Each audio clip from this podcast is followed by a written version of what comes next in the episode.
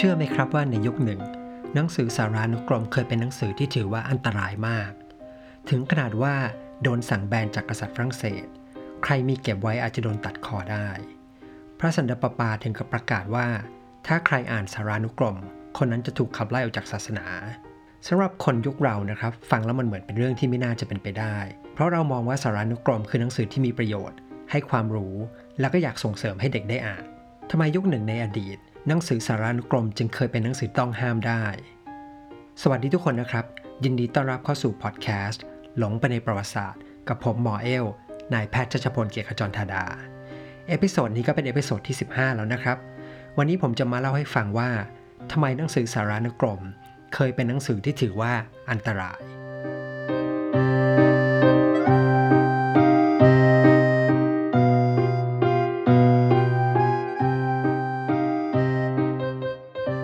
เพื่อให้เข้าใจว่าสารานุกรมเคยเป็นหนังสือที่อันตรายได้อย่างไรผมอยากจะชวนเดินทางย้อนกลับไปอดีตไปกับผมนะครับเราจะไปกันที่กรุงปารีสในปี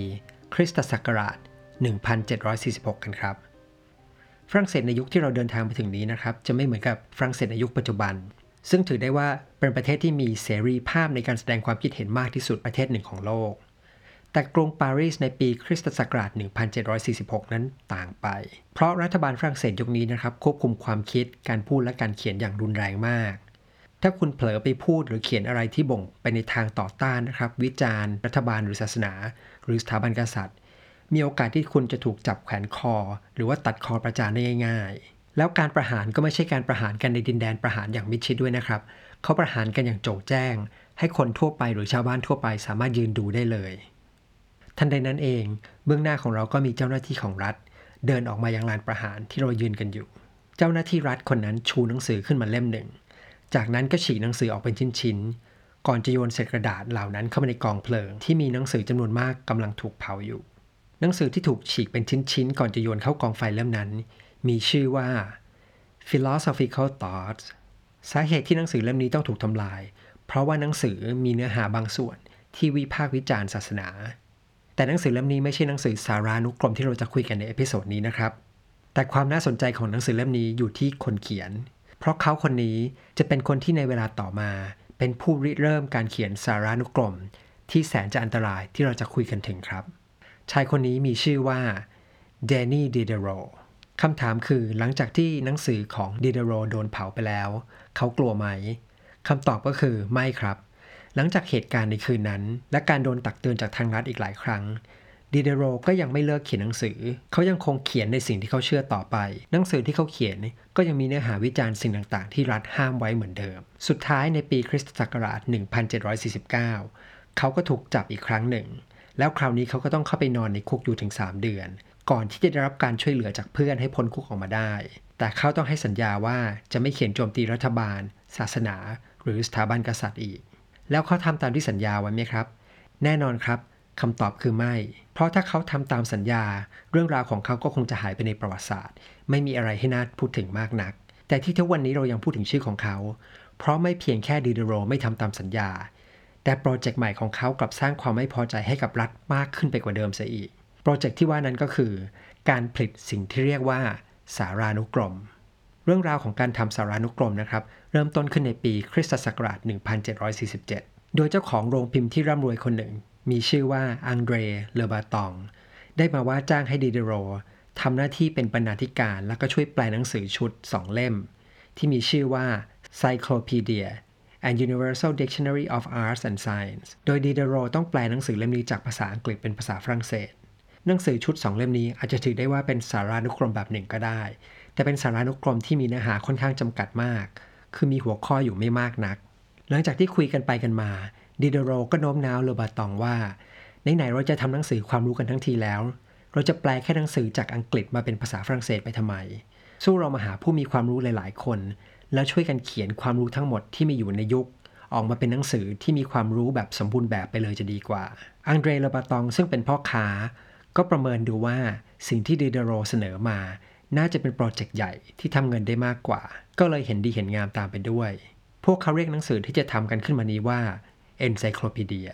ก่อนที่จะไปคุยกันต่อนะครับผมอยากจะขอชวนนอกเรื่องไปดูรากที่มาของคำว่า Encyclopedia กันสักหน่อยนะครับ จะได้เข้าใจว่าทำไมดิดโรจึงนำชื่อนี้มาใช้เรียกหนังสือความรู้ที่เขาอยากจะทำคำว่า Encyclopedia เป็นคำโบราณที่มีใช้มาตั้งแต่สมัยอารยธรรมกรีกโบราณหรือประมาณ สองพันห้าร้อย ปีก่อนหน้านั้นมาจากคำสองคำว่า cyclo ที่แปลว่าวงกลมนะครับกับคำว่า pedia ที่รากศัพท์เดิมแปลว่าเด็กรากคำนี้นะครับยังเป็นที่มาของคำว่า pediatrician นะครับที่แปลว่าหมอเด็กหรือว่ากุมารแพทย์แต่คำนี้ก็ยังสามารถแปลว่าการเลี้ยงดูเด็กก็ได้หรือว่าการให้ความรู้กับเด็กก็ได้หรือจะมีความหมายไปว่าความรู้เฉยๆก็ยังได้ส่วนคำว่า n ที่อยู่หน้าสุดนะครับเป็น prefix ที่หมายถึงการเข้าไปในดังนั้นเมื่อรวมเข้าด้วยกันคำว่า encyclopedia ตามรากศัพท์จึงมีความหมายว่าการเข้าสู่ความรู้ที่เชื่อมโยงกันเป็นวงหรือเป็นความรู้รอบด้านทั้งศาสตร์และศิลป์ความหมายของการมีความรู้เป็นวงนี้นะครับมันมีรากที่มาจากนักปรัชญาสมัยกรีกโบราณที่เชื่อว่าความรู้ต่างๆมันมีความเกี่ยวข้องเชื่อมโยงกันหมดดังนั้นถ้าเรามีความรู้กว้างนะครับหรือรู้เยอะพอความรู้มันจะต่อกันจนครบรอบเหมือนเป็นวงกลมทีนี้ในเวลาต่อมาเมื่ออาณาจักรโรมันที่ยิ่งใหญ่นะครับขึ้นมาแทนกรีกโบราณโรมันก็รับเอาไอเดียความรู้แบบ Encyclopedia นี้ไปใช้ด้วยดังนั้นเมื่อใดก็ตามนะครับที่ชาวโรมันเขียนหนังสือที่ภายในบรรจุความรู้สารพัดเรื่องพวกเขาก็จะเรียกหนังสือความรู้แบบนี้ว่า Encyclopedias ตัวอย่างของ Encyclopedia ที่สำคัญของชาวโรมันนะครับก็เช่น Encyclopedia ของ Pliny the Elder นะครับซึ่งเป็นนักคิดนักปรัชญานักสำรวจชาวโรมันที่มีชื่อเสียงเขาก็พยายามจดทุกอย่างนะครับที่เขาเคยรู้หรือเคยได้ยินมาโดยที่ไม่สนใจว่าเรื่องนั้นจะเป็นเรื่องจริงหรือไม่ลงไปในหนังสือของเขาที่เรียกว่าเป็น Encyclopedia ส่วนตัวทั้งหมดที่คุยมานี้นะครับคือแค่อยากจะชี้ให้เห็นว่าจริงๆแล้วแนวคิดของการทำหนังสือสารานุกรมนะครับหรือหนังสือ Encyclopedia ที่รวบรวมความรู้ต่างๆไว้ในเล่มเดียวกันไม่ใช่ความคิดใหม่แต่จริงๆเป็นความรู้ที่เก่าแก่และก็ไม่ได้พบแค่ในวัฒนธรรมตะวันตกเท่านั้นแต่ในวัฒนธรรมตะวันออกเช่นของจีนก็มีคนที่คิดจะรวบรวมความรู้ทั้งหมดเข้าไว้ด้วยกันในที่เดียวแล้วเขียนเป็นหนังสือออกมาด้วยมันก็เลยเกิดคำถามที่น่าสนใจขึ้นมาว่าแล้ว Encyclopedia ที่มีดิเดโรเป็นบรรณาธิการมันมีความสำคัญอย่างไรและคำถามที่น่าสนใจมากที่สุดก็คือทำไมหนังสือที่ให้ความรู้กับประชาชนจึงกลายเป็นของอันตรายสำหรับรัฐสำหรับสถาบันกษัตริย์หรือสถาบันศาสนาไปได้ทั้งหมดนี้ความลับมันซ่อนอยู่ในรายละเอียดของการเขียนครับนับตั้งแต่ยุโรปยุคกลางเป็นต้นมานะครับจนมาถึงยุคสมัยของดิเดโรหนังสือกับทั้งหมดที่เคยเขียนจะมีเนื้อหาวนเวียนอยู่แต่เรื่องของกษัตริย์ขุนนางและก็นักบุญต่างๆแทบจะไม่มีหนังสือที่เขียนเรื่องราวของคนธรรมดาสามัญเลยดิเดโรมองว่าหัวข้อที่เกี่ยวข้องกับประวัติของกษัตริย์ขุนนางหรือนักบุญไม่ค่อยจะมีประโยชน์สำหรับประชาชนทั่วไปนักเขาตั้งใจว่าหนังสือสารานุกรมชุดใหม่ที่เขาจะทำขึ้นจะเป็นหนังสือที่มีประโยชน์ต่อคนธรรมดาทั่วไปและที่สำคัญสุดคือเขาหวังว่าหนังสือชุดนี้จะเปลี่ยนวิธีการคิดของคนทั่วไปที่มีต่อการอ่านหนังสืออย่างไรก็ตามหนังสือชุดนี้ผลิตขึ้นในยุคสมัยที่มีการปิดกั้นความคิดอย่างรุนแรงนะครับมีการตรวจสอบสิ่งพิมพ์ต่างๆอย่างเข้มข้นแล้วก็มีการลงโทษผู้กระทำความผิดอย่างร้ายแรงการเขียนข้อความที่ต่อต้านสถาบันเก่าจึงไม่สามารถทำได้อย่างเปิดเผยดิเดโรจึงต้องใช้วิธีแอบแฝงข้อความหลายๆอย่างที่ขัดกับรัฐสถาบันและศาสนาไว้อย่างแยบยลนอกจากหัวข้อที่เกี่ยวข้องกับธรรมชาติสัตว์ต่างๆดาราศาสตร์หรือที่ปัจจุบันเราเรียกรวมๆกันว่าวิทยาศาสตร์แล้วในหนังสือยังมีหัวข้อที่เกี่ยวข้องกับชีวิตชาวบ้านทั่วไปด้วยเช่นมีหัวข้อที่อธิบายให้เข้าใจการทำงานของอาชีพต่างๆมีหัวข้อที่อธิบายให้เข้าใจว่าแต่ละอาชีพมีบทบาทสำคัญต่อสังคมอย่างไรบ้างรวมไปถึงการนำเทคนิคลับที่ปกติช่างฝีมือจะไม่ยอมบอกคนนอกวงการมาเปิดเผยให้คนทั่วไปสามารถได้อ่านเช่นเทคนิคในการเย็บอวนหรือว่าเคล็ดลับในการทำเหมืองเป็นต้นสำหรับคนยุคเรานะครับฟังแล้วอาจจะรู้สึกแปลกเพราะปัจจุบันรายละเอียดของแต่ละวิชาชีพไม่ถือว่าเป็นความลับแต่ในยุโรปยุคกลางนะครับแต่ละวิชาชีพจะหวงความรู้ของตัวเองมากเหมือนที่เราดูหนังกำลังภายในนะครับของจีนโบราณที่เจ้าสำนักแต่ละสำนักจะห่วงวิชาการต่อสู้ของสำนักตัวเองไม่ยอมถ่ายทอดให้กับคนนอกสำนักเช่นเดียวกันช่างฝีมือในยุคกลางก็จะห่วงความรู้ไม่ยอมถ่ายทอดให้กับคนนอกวงการ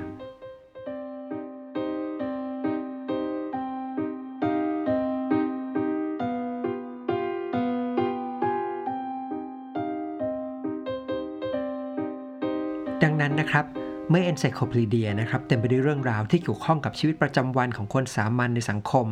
อาชีพต่างๆเรื่องราวของกษัตริย์ขุนนางและนักบุญที่สำคัญจึงปะปนกระจัดกระจายอยู่เป็นส่วนน้อยใน Encyclopedia เท่านั้น ซึ่งการทำเช่นนี้เป็นเรื่องที่แปลกมากและยังเหมือนเป็นการลดความสำคัญของกษัตริย์ขุนนางและศาสนาลงอย่างเห็นได้ชัดอย่างที่สองนะครับที่สารานุกรมนี้มีความต่างไปจากหนังสือในอดีตก็คือการจัดเรียงหัวข้อในสารานุกรมจะเรียงตามลำดับอักษรแม้แต่หัวข้อที่เกี่ยวข้องกับกษัตริย์ขุนนางหรือนักบุญคนสำคัญก็ไม่ได้รับการยกเว้นซึ่งต่างไปจากปกติที่ทำกันทั่วไป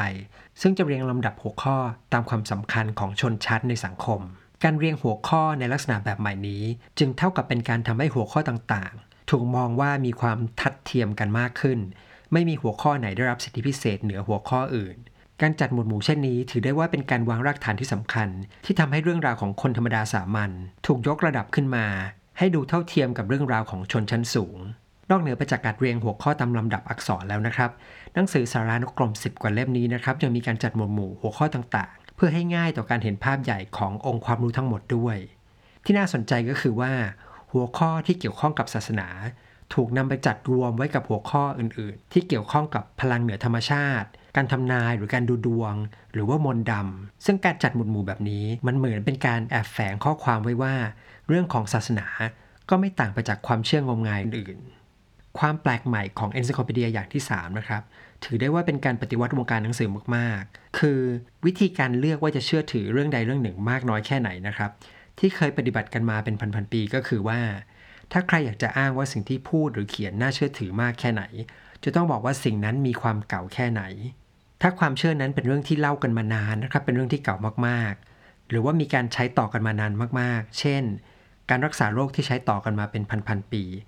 คนจะเชื่อว่าการรักษานั้นเป็นสิ่งที่เชื่อถือได้เป็นสิ่งที่ดีมากหรือความเชื่ออะไรก็ตามที่คนเล่าต่อกันมาเป็นพันๆปีความเชื่อนั้นจะถือว่าเป็นสิ่งที่ถูกต้องแต่ในหนังสือ Encyclopedia ชุดนี้จะทำสิ่งที่ต่างไปคือจะชี้ให้เห็นว่าทุกอย่างที่เคยเชื่อเชื่อตามกันมาอาจจะไม่ถูกเสมอไปมันจะต้องถูกตรวจสอบผ่านการถกเถียงด้วยเหตุและผลก่อนถ้าเรื่องนั้นผ่านการคัดกรองด้วยเหตุผลว่าพอจะเชื่อถือได้ก็จะนำมาเขียนลงใน Encyclopedia การทำเช่นนี้สำหรับเราฟังดูเป็นเรื่องธรรมดาสามัญมากๆถูกไหมครับแต่สำหรับยุคนั้นนะครับถือได้ว่าเป็นการเปลี่ยนแปลงครั้งใหญ่เลยความแปลกใหม่อย่างที่สี่ของ Encyclopedia นะครับก็คือรายละเอียดของแต่ละบทความหลายครั้งจะมีการเขียนคำอธิบายเป็นในๆถึงความไม่สมเหตุสมผลของสิ่งที่เชื่อกันมาเก่าหลายๆอย่างเช่นมีการตั้งคำถามว่าทำไมคนบางคนจึงมีสิทธิ์เหนือคนอื่นๆเพียงเพราะเขาเกิดมาในครอบครัวที่เป็นกษัตริย์หรือเป็นครอบครัวของขุนนางหลายบทความยังให้เหตุผลอธิบายว่าทำไมวิชาชีพต่างๆหรือชนชั้นแรงงานช่างฝีมือจึงมีประโยชน์ต่อสังคมมากการชื่นชมเช่นนี้จึงทำให้ชนชั้นสูงซึ่งมักจะไม่ได้ผลิตอะไรให้กับสังคมแต่อยู่อย่างสุขสบายถูกมองว่าเป็นชนชั้นที่ไม่จำเป็นต่อสังคมขึ้นมาและด้วยความที่หนังสือสารานุกรมของดิเดโรนะครับเป็นเรื่องที่ชาวบ้านทั่วไปสามารถจับต้องได้ทำให้ได้รับการตอบรับจากประชาชนทั่วไปเป็นอย่างมากเรียกได้ว่าเป็นหนังสือที่คนเนี่ยอยากอ่านกันทั่วบ้านทั่วเมืองและความอยากอ่านก็ไม่จำกัดอยู่แค่ในประเทศฝรั่งเศสเท่านั้นแต่หนังสือสารานุกรมของดิเดโรยังได้รับความนิยมไปหลายประเทศทั่วยุโรปอย่างไรก็ตามนะครับหนังสือ Encyclopedia ทำออกมาได้แค่สองเล่มก็ไม่สามารถทำต่อได้เพราะโดนพระเจ้าหลุยส์ที่สิบห้าแห่งฝรั่งเศสสั่งแบนห้ามอ่านห้ามพิมพ์และก็ห้ามซื้อขายด้วยซึ่งโทษที่กำหนดไว้รุนแรงถึงขั้นโดนประหารชีวิตได้เลยเช่นเดียวกันทางศาสนาจักรก็มองว่าหนังสือสารานุกรมชุดนี้เป็นอันตรายเช่นกันพระสันตะปาปาเคยมองที่สิบสามนะครับก็เลยออกคำสั่งว่าหนังสือสารานุกรมของดิเดโรถือว่าเป็นหนังสือต้องห้ามของศาสนาจักรถ้าใครอ่านหรือมีไว้ในครอบครองก็อาจจะถูกขับออกจากศาสนาหรือที่เรียกว่า excommunication ได้ซึ่งการ excommunication ถือว่าเป็นบาปหนักนะครับเพราะเมื่อตายไปแล้วจะต้องตกนรกอย่างชั่วกับชั่วกันในเวลาต่อมานะครับหลังจากที่หนังสือโดนแบนไปแล้วทางรัฐก็สืบรู้มาว่าดิเดโรเนี่ยยังแอบเก็บต้นฉบับส่วนหนึ่งที่ยังไม่ได้ตีพิมพ์เอาไว้กับตัวเองจึงมีการส่งเจ้าหน้าที่ของรัฐเนี่ยไปค้นบ้านของดิเดโรเพื่อจะหาต้นฉบับเหล่านั้นมาทำลายแต่ปรากฏว่าหาเท่าไหร่ก็หาไม่เจอที่เป็นเช่นนั้นเพราะหัวหน้าทีมของเจ้าหน้าที่ที่ไปค้นบ้านดิเดโรเป็นคนที่มีความชื่นชอบและมีความเห็นต่างไปจากรัฐเขามองว่าหนังสือของดิเดโรเหล่านี้เป็นหนังสือที่มีคุณค่าต่อสังคมและไม่เพียงแค่เขาไม่นำต้นฉบับไปทำลายนะครับเขายังหาทางช่วยลักลอบนำต้นฉบับนี้เอาไปจัดพิมพ์ต่อที่ประเทศสวิตเซอร์แลนด์ซึ่งเป็นกลางด้วยจากนั้นก็ลักลอบนำหนังสือที่พิมพ์ออกมาแล้วนะครับกลับเข้ามาขายในฝรั่งเศสในรูปแบบของหนังสือเถื่อนอีกรอบหนึ่งแล้วก็เหมือนทุกยุคทุกสมัยนะครับอะไรก็ตามที่ยิ่งห้ามก็เหมือนยิ่งยุเมื่อหนังสือสารานุกรมของดิเดโรกลายเป็นสิ่งต้องห้าม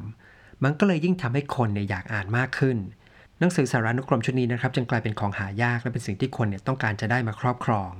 ทำให้มีการพิมพ์ซ้ำแล้วนะครับซ้ำแล้วซ้ำเล่าอีกหลายรอบมีการแอบคัดลอกเลียนแบบหรือมีการนำไปเล่าต่อกันอย่างกว้างขวางในทั่วยุโรปแล้วหนังสือสารานุกรมชุดนี้ก็เลยได้ทำหน้าที่อย่างที่เดโดโรเนี่ยได้ตั้งใจไว้ก็คือเมื่อคนได้อ่านและรับรู้ข้อมูลต่างๆมากขึ้นผู้คนในสังคมก็เริ่มเข้าใจสังคมที่ตัวเองอาศัยอยู่เนี่ยมากขึ้นเห็นสังคมจากมุมมองที่กว้างขึ้นจากนั้นก็เริ่มตั้งคำถามนะครับเริ่มเกิดความสงสัยขึ้นมาว่าสิ่งต่างๆที่เกิดขึ้นหรือเป็นอยู่ในสังคมมันเกิดขึ้นมาได้อย่างไรทำไมจึงเป็นเช่นนั้นแล้วที่เป็นอยู่นี่มันถือว่าดีหรือเปล่า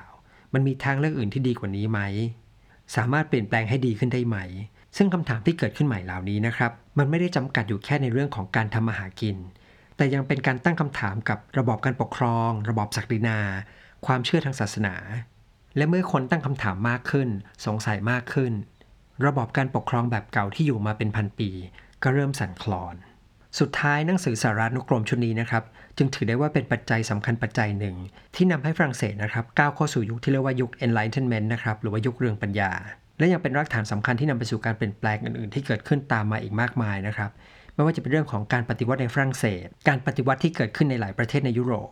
รวมไปถึงการปฏิวัติและการประกาศแยกตัวจากสหราชอาณาจักรของประเทศอเมริกาด้วยสารานุกรมชุดนี้นะครับสุดท้ายเนี่ยก็ยังนำไปสู่การเกิดแนวคิดทางการเมืองในรูปแบบอื่นๆอีกมากมายนะครับไม่ว่าจะการปกครองแบบระบบเผด็จการฟาสซิสต์นะครับลัทธิชาตินิยมการปกครองแบบคอมมิวนิสต์รวมไปจนถึงการปกครองแบบประชาธิปไตยด้วยหนังสือ Encyclopedia ชุดนี้นะครับ